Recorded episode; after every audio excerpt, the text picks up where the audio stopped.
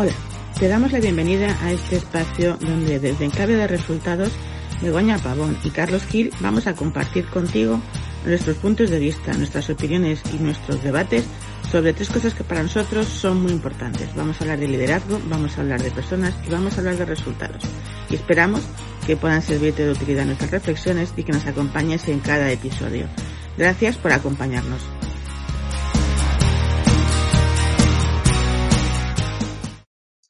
Hola, ¿qué tal? Bienvenidos a este nuevo episodio, el episodio número 14 de nuestro podcast, eh, ya en pleno verano, empezando ya verdaderamente este momento de calor. Y hoy vamos a hablar de algo que, seguramente has escuchado muchas veces, ¿no?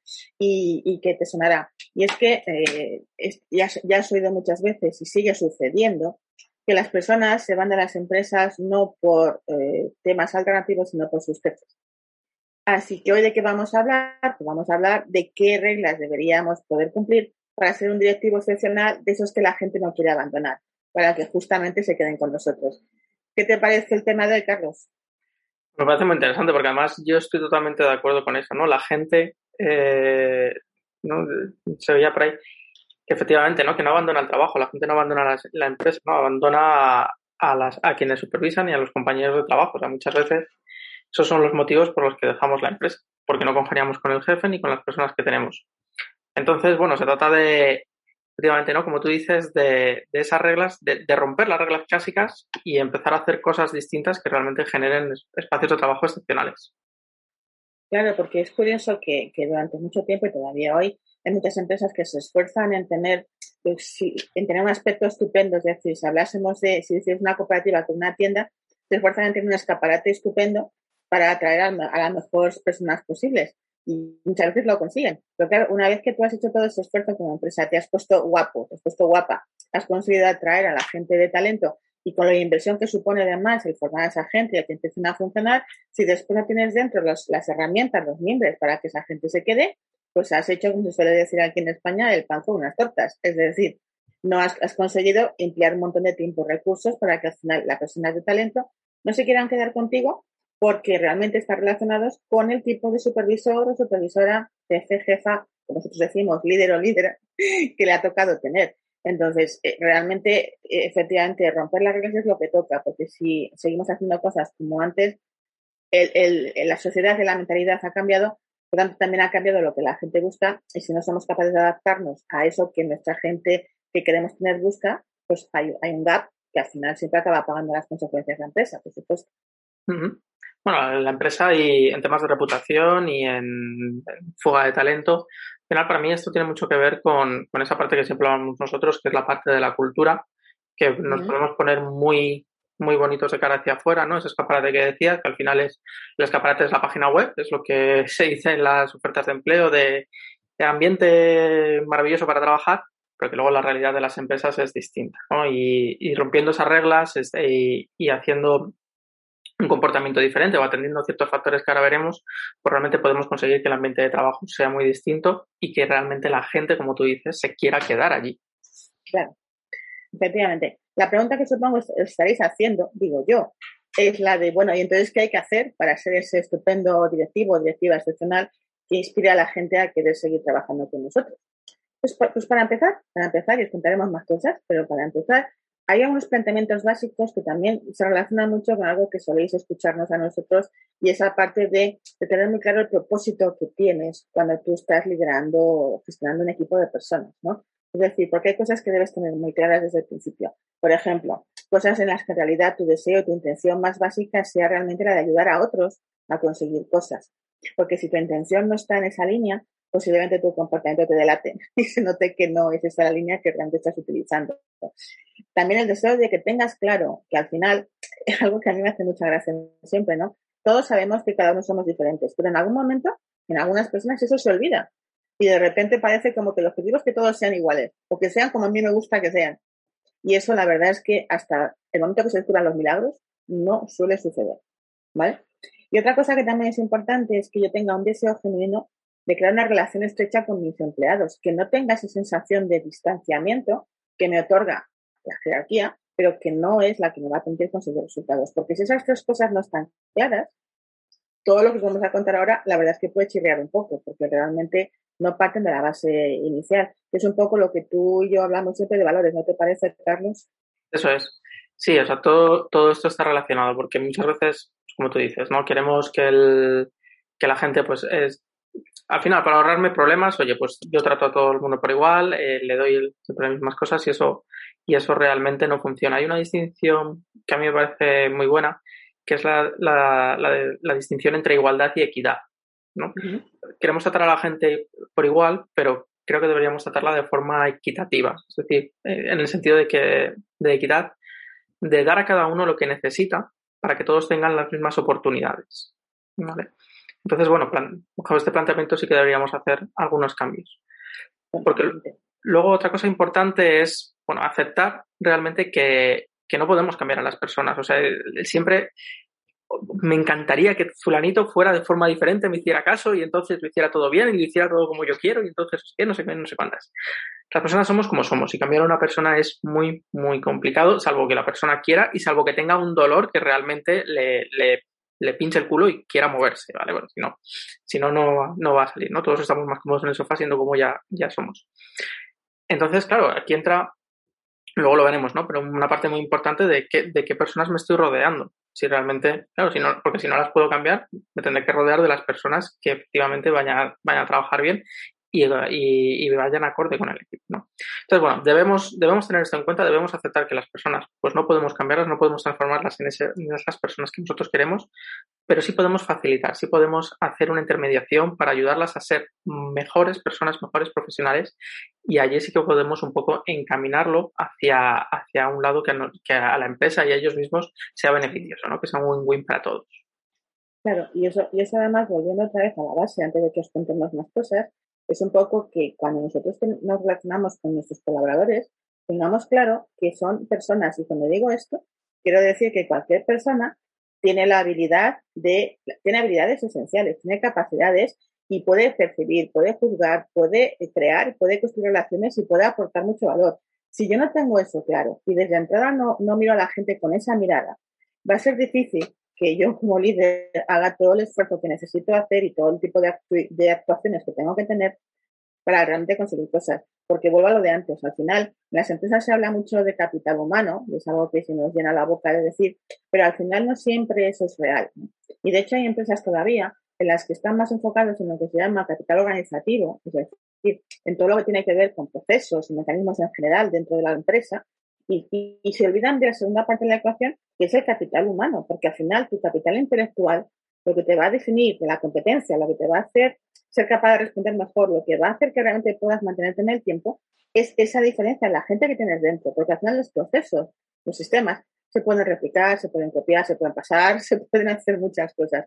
Pero lo que va, lo que va a darle la fuerza, la diferencia, es las personas, tu capital humano, porque es realmente tu ventaja competitiva. Y no siempre ese discurso que tenemos tan claro desde la razón, como que acabamos de compartiros, se lleva a la realidad, ¿no, Carlos?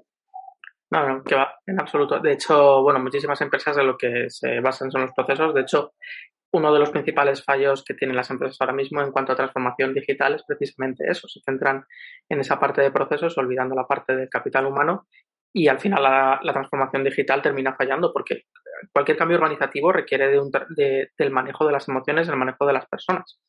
Y, no podemos olvidar esto. ¿no? Cuando hablamos de capital intelectual, efectivamente, tenemos que unir las dos partes. ¿no? Esa parte más, más, como digo yo, más estructurada, más de la que me gusta a mí, ¿no? más, cuadrada, que la otra parte y la, que, y la humana. ¿no? Las, dos, las dos son importantes y las dos son realmente esenciales para que la empresa pues, pueda funcionar bien. ¿no? Porque si al final por muy sistematizado que lo tengas todo, eh, siempre va a haber componente humano. Y va a haber una persona que tenga que lanzar el proceso la primera vez. Si esa persona no lo lanza porque no quiere lanzarlo, no sabe cómo lanzarlo, nada va a funcionar. Totalmente. Bueno, pues, pues hecho todo esto que nosotros queríamos compartir, porque es un poco el contexto donde está enmarcado este, este, esta tendencia o esta forma de actuar, bueno, pues nosotros a raíz de un libro que efectivamente recomendamos que en su ocasión leáis, que se llama literalmente Rompa todas las reglas, así se llama el libro, ¿vale? Y es de Marcos, eh, voy a leer, Marcos Buckingham y Kurt Hoffman. De hecho, Marcos Buckingham está reconocido como una de las personas a nivel mundial más experta en gestión de equipos y personas, por lo tanto digo yo que alguna cosa debe saber a estas alturas. Bueno, pues estos señores recomiendan en este, en este libro, de las cosas que si nosotros queremos realmente cuidar de ese capital humano y convirtiéndose en personas que realmente se, se ocupan de esas personas, eh, tengamos la rutina de eh, tener muy claro que necesitamos hacer y trabajar con nuestros colaboradores con 12 preguntas. Estas 12 preguntas, además, se dividen en, digamos, en cuatro subgrupos que tienen, hacen referencia a diferentes aspectos de lo que realmente a un colaborador debe darse cuenta y debe trabajar por ello. Así es que vamos a empezar a contar todas esas preguntas, a qué se refieren y vamos a ir avanzando. Empiezo yo, Carlos, si te parece, ¿vale? Por las primeras dos preguntas de esas 12 eh, son preguntas que se relacionan un poco con lo que el empleado, la pregunta que se hace el empleado a sí mismo, el colaborador, y es, ¿qué obtengo yo? Y para que el colaborador tenga respuesta a esas preguntas, lo que se hace, se hace dos preguntas básicamente. Una es, ¿yo sé lo que se espera de mí en el trabajo? Y no siempre esto está muy claro por parte de su supervisor. O sea, parece simple, pero no siempre está muy claro. Y la segunda pregunta que se hace ese mismo colaborador es, ¿tengo el equipo, los materiales o recursos necesarios para hacer bien mi trabajo? Porque a veces hay gente, yo lo he visto y Carlos lo hemos visto, en empresas donde se le pide a las personas una serie de cosas y cuando realmente investigas de una manera objetiva, no les has dado los recursos necesarios para poderlo hacer bien y en cambio esperas que lo hagan estupendamente, pero no has propiciado que se puedan disponer de los recursos. Por lo tanto, estas dos preguntas aparentemente muy simples son las dos primeras para que realmente el empleado o colaborador sepa, y vamos a hacer la pregunta de qué obtengo, tenga clara la respuesta a estas dos preguntas. Vamos a por la siguiente tanda de preguntas, Carlos. Por la siguiente tanda son cuatro preguntas y están relacionadas con el qué debo dar, ¿no? Esta pregunta que se hace el empleado es, bueno, también, si lo miramos desde la otra perspectiva, es ¿qué, espera la empresa de mí, ¿no? ¿Qué debo, qué debo dar? Em, claro, aquí, sobre todo, se basa en la, en la atención está puesta en los aportes individuales de la persona, ¿no? Como, como trabajador, qué es lo que voy a aportar a la empresa y también en las percepciones que los demás compañeros o que sus, jefes, sus directivos tienen de esa persona. Y aquí está la, pregunta, la primera de, de, este grupo es si en mi trabajo cada día tengo la oportunidad de hacer lo mejor que sé hacer. Eh, y esto no siempre, y esto no siempre es así porque muchas veces nos mandan a hacer tareas, mandamos a las personas a hacer tareas que no tienen nada que ver ni con su experiencia, ni con su background, ni con nada relacionado a lo que había hecho antes. Un caso muy curioso que pasó en mi primer trabajo, a mí no me pasó, pero me lo contaron dos personas. Eh, yo empecé trabajando en una consultoría de IT programando, ¿no? Y, y en mi equipo había dos personas. Una, una, persona, al entrar en la empresa, le dieron un curso de, de, programación de un lenguaje que se llama C y a otra le dieron un curso de programación en un lenguaje que se llama Java a la persona que le dieron el, el, curso en C++ le pusieron a trabajar en Java y a la otra persona le pusieron a trabajar en un proyecto de C++. Con lo cual dice, a ver, vamos a ver, aquí algo ha fallado de todo este proceso. Pues esto que es una tontería le habrá pasado a muchísima gente y, y le pasará en el día a día, ¿no? No, no está en ese, en ese lugar. Seguro. La siguiente pregunta es, en los últimos siete días, si he recibido reconocimiento de elogios por un trabajo bien hecho y en siete días, una semana, hay tiempo suficiente para haber hecho algo bien. Y estoy seguro que cualquier persona en ese tiempo ha hecho algo bien y ha hecho algo excepcionalmente bien. ¿Vale? como directivos no podemos dar, por supuesto, que la gente va a hacer un buen trabajo. Se espera que, que, que se haga un buen trabajo, sí. Pero debemos reconocer el trabajo bien hecho y sobre todo debemos reconocer el trabajo excepcional, porque de esta forma lo que vamos a conseguir es que la persona siga desarrollando y siga apostando por ese tipo de trabajo. ¿vale? Esto va, va a hacer rueda. La siguiente pregunta es si mi jefe, mi supervisor o alguien más en mi trabajo muestra interés en mí como persona. Porque no solamente está alrededor del trabajo, no solamente alrededor del resultado de la tarea, sino yo realmente me siento apreciado aquí. Realmente este es el lugar donde quiero pasar una gran parte de mi tiempo, y estamos hablando de mucho tiempo a la semana, al año, eh, para darlo todo, para que la persona dé todo a la empresa y, lo dé desde el compromiso, realmente se tiene que sentir apreciado. ¿no? Esto es algo que, que debemos responder. Y la sexta pregunta, la última, ¿hay alguien en mi trabajo que estimula mi desarrollo personal y profesional? Y esto es un trabajo del día a día, lo vimos en un podcast anterior. No se trata de, de, me siento una vez al año contigo, te cuento cómo va en la evaluación de desempeño y venga hasta el año que viene, sino que realmente necesitamos, la persona necesita que constantemente este, se sienta que realmente está progresando, ¿no? Y esto, pues si, si reconozco su trabajo, si le doy pautas para que se mejore, para que se siga desarrollando, pues esto lo vamos a conseguir. ¿Continuamos, Lorena? Sí, continuamos con el siguiente bloque y en el siguiente bloque las preguntas tienen que responder realmente a la gran pregunta que se hace al final, hablando de retención, el colaborador y es, ¿pertenezco a este sitio? Siento que pertenezco a este sitio. Si es una pregunta que con el tiempo nos hacemos todos cuando formamos parte de una empresa o de un grupo, ¿no? Pues al final, ¿cuáles son eh, las preguntas que se va a hacer? Las preguntas que se va a hacer y que son las que el líder debe tener en la cabeza, poder dar respuesta para que su respuesta sea afirmativa son, ¿en el trabajo mis opiniones cuentan? o nadie me escucha nunca. ¿Vale? La misión o el propósito de la empresa me hace sentir que mi trabajo es importante, que formo algo, formo parte, perdón, de algo más importante. Porque a veces la sensación es que yo hago esto muy bien y para qué sirve esto. Cuando te haces esa pregunta, es el principio del fin, realmente. Otra pregunta es, ¿mis compañeros de trabajo están dedicados y comprometidos con hacer un trabajo de calidad? Es decir, todo el equipo que me rodea, ¿estamos trabajando en la misma línea de eso? Y una pregunta que a veces parece una tontería, ¿no? Pero que es importante. ¿Tengo un mejor amigo en el trabajo? O sea, he conseguido además hacer amistades en mi trabajo, además de trabajar, lo decía antes Carlos. Pues estas cuatro preguntas ya empiezan a entrar en el momento de excelencia, pero son muy importantes también para conseguir esa retención. Y nos quedan todavía dos, ¿verdad, Carlos? Sí, que son preguntas para avanzar, ¿no? Es como la pregunta, el, este grupo sería ¿cómo podemos crecer todos? Y, claro, esta es, como es la última etapa, ¿no? Es la más elevada, la más avanzada del ascenso, porque al final los empleados quieren avanzar, quieren desarrollarse profesionalmente. Y, esto, y, estas preguntas realmente van a permitir saber si están en ese camino o no están en ese camino. La primera de ellas es si durante los últimos seis meses alguien, alguien en el trabajo me ha hablado sobre mi progreso, que va un poco ligado a lo que decíamos antes, pero claro, la persona tiene que ser consciente de que está avanzando. Y la única forma de ser consciente de que está avanzando es compararse a cómo estaba hace unos meses, hace, hace un año, hace seis, hace un mes, lo que sea. Pero eh, eso es lo que me va a mostrar mi avance, saber si yo voy progresando, ¿no?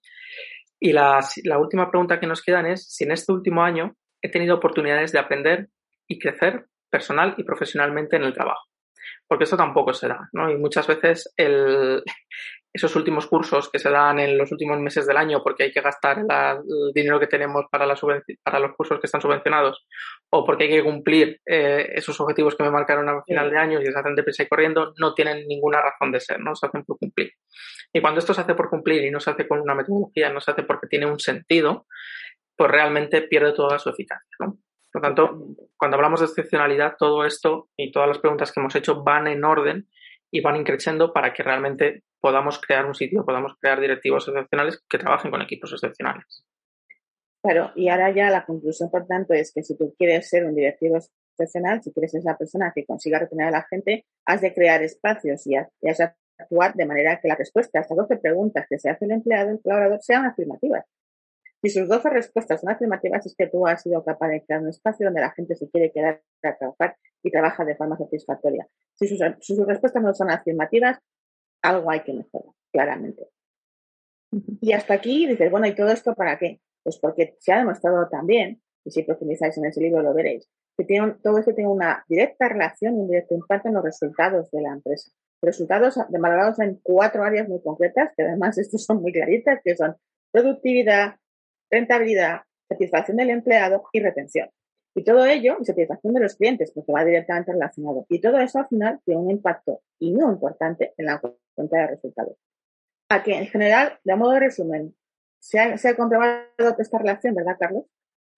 Sí, y pero vamos, es siempre lo que hemos hablado, ¿no? Cuando una persona está bien en el trabajo, realmente el, realmente su desarrollo, su productividad, su forma de hacer las cosas, su calidad es mucho mayor y esto impacta en la, en la cuenta de resultados porque la, felicidad de los empleados, el bienestar, el, desarrollo profesional, al final son variables estratégicas y no pueden estar fuera de la ecuación.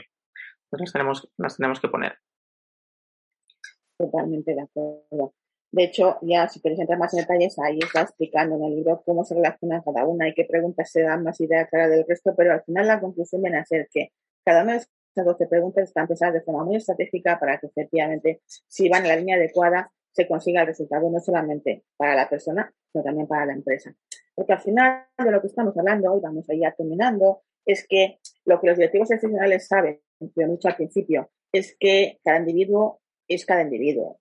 Que son diferentes, que cada persona tiene motivaciones diferentes y que se trata de que les dejemos que actúen dentro de un marco, supuestamente, claro está, pero dentro de su, de su, propia forma de pensar, de su propia forma de, relacionarse, de su propia forma de hacer las cosas, dentro de un marco efectivamente que se marcan como unos mínimos, pero que sean esos unos mínimos donde dejemos espacio a que la gente pueda desarrollarse y crecer. Porque al final el objetivo de un directivo excepcional, lo he dicho de otra manera, de un líder, es ayudar a que cada uno sea más de lo que ya es cuando llegó. Ese es el objetivo, que si llegó siendo A, cuando, es, cuando pase un tiempo sea A más 10 y A más 20 y A más 30, pero A no lo queramos convertido en B, por favor, porque no podemos convertir a A en B. Trata de convertir a A en A más 10, A más 20, A más 30, pero no A convertido igual a B, porque eso no va a suceder. A no ser, como bien decía Carlos, que la persona quiera, pero que quiera porque entiende que eso es lo que quiere hacer también forma parte de A, en realidad, no es B, es A modificando cosas. Así es que realmente eso es, en definitiva, el comportamiento. Y además hay una cosa que hacen muy bien los líderes, ¿verdad? Una vez que ya tienen claro esto. Cuatro cosas que hacen muy bien, ¿verdad, Carlos? Sí, todo lo que tiene que ver con seleccionar a la persona, establecer expectativas, motivarla y desarrollarla. Cuando hablamos de romper las reglas, eh, hablamos de romper las reglas precisamente porque se trata de cambiar el enfoque, ¿no? Tradicionalmente, pues, lo que se hace es bueno, seleccionamos a la persona que va a entrar en la empresa según pues, la experiencia, la inteligencia y otros factores que establecemos. Luego, pues establecemos las expectativas de esa persona, pues, definiendo un poco, un poco los pasos que va a ir siguiendo. Se trata de, de luego trata de motivar a la persona, pero ayudándole a identificar y superar sus debilidades, ¿no? Con ese foco puesto en, en las carencias que tiene la persona. Y al final, para desarrollarla, pues se trata de, de ayudarla a aprender bueno, pues en base, pues eso hemos detectado, esas debilidades, y luego pues ya va siendo ascendida, ¿no? De hecho, muchas culturas que son up o out, ¿no? Que o, asciendes o te, muy típico de consultoría, asciendes o te echan. Y entonces, bueno, pues la gente al final pues, tiene una carrera que sabe que va si sigue X tiempo, pues va a ir subiendo, ¿no? Pero el enfoque de los directivos excepcionales es diferente, ¿verdad, Begoña? Completamente diferente. Donde antes se seleccionaba a la gente según su experiencia o su inteligencia, ahora se, se selecciona en función del talento. Porque al final lo que yo quiero en mi empresa es talento, porque eso me permite crecer, quiero talento. Donde antes eh, creativas creativas, dándole los pasos, yo ahora lo que le digo es lo que espero que consiga, pero no le digo los pasos necesarios. Entiendo que tiene capacidad de generarlos, por lo tanto no se lo cuento. Donde antes motivaba a la gente desde, como decías tú, desde las debilidades para ver qué mejorar, para te motivo desde tus fortalezas, porque lo que yo quiero son tus fortalezas, es lo que me apetece tener en el grupo, es tu contribución. Y luego, por supuesto, cuando desarrollo a alguien, no solamente hago todo esto, sino que busco esa concordancia perfecta, como bien decías el caso de antes, ¿no? No voy a poner al señor que ha, emprendido Java a hacer otro programa. Vamos a ver, vamos a poner a la gente donde pueda hacer lo mejor que sabe hacer y no al revés, porque si no, no vamos a hacer que se desarrollen de ninguna de las maneras, ¿no? Más bien no. Así es que fijaros cómo cambia el romper las reglas, ¿no? Al final, dejar de hacer lo que siempre se ha hecho y que durante un tiempo ha funcionado, cuidado, tampoco estamos diciendo que fuera diferente ni mejor ni peor. Tuvo su momento, funcionó en su momento, hoy ya no funciona igual. Y lo que queremos hoy es ser líderes del siglo XXI. Eso se trata y esperamos que con esto os hayamos, mm, bueno, pues dado algunas pistas de cómo ser mejores líderes en el siglo XXI. ¿Qué te parece, Carlos? Pues me parece que ya lo hemos dicho todo, que realmente pues eso es lo que buscamos, ¿no? Cambiar un poco las reglas, la forma de, relacionarnos con las personas que están a nuestro cargo como líderes y sobre todo generar mejores espacios, generando espacios excepcionales, generar equipos excepcionales y conseguir resultados excepcionales. Pues nada, hasta aquí hemos llegado y recordad, por favor, convertiros en líderes de los que la gente no se quiera nunca ir, por favor, ¿vale?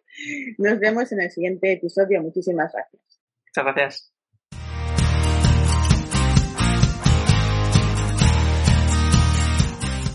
Esto es En Clave de Resultados, con Begoña Pavón y Carlos Gil, un espacio para hablar de liderazgo, personas y resultados.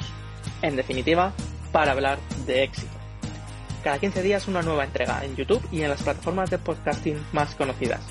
Puedes visitarnos y contactar con nosotros en nuestra página web www.enclavederesultados.com.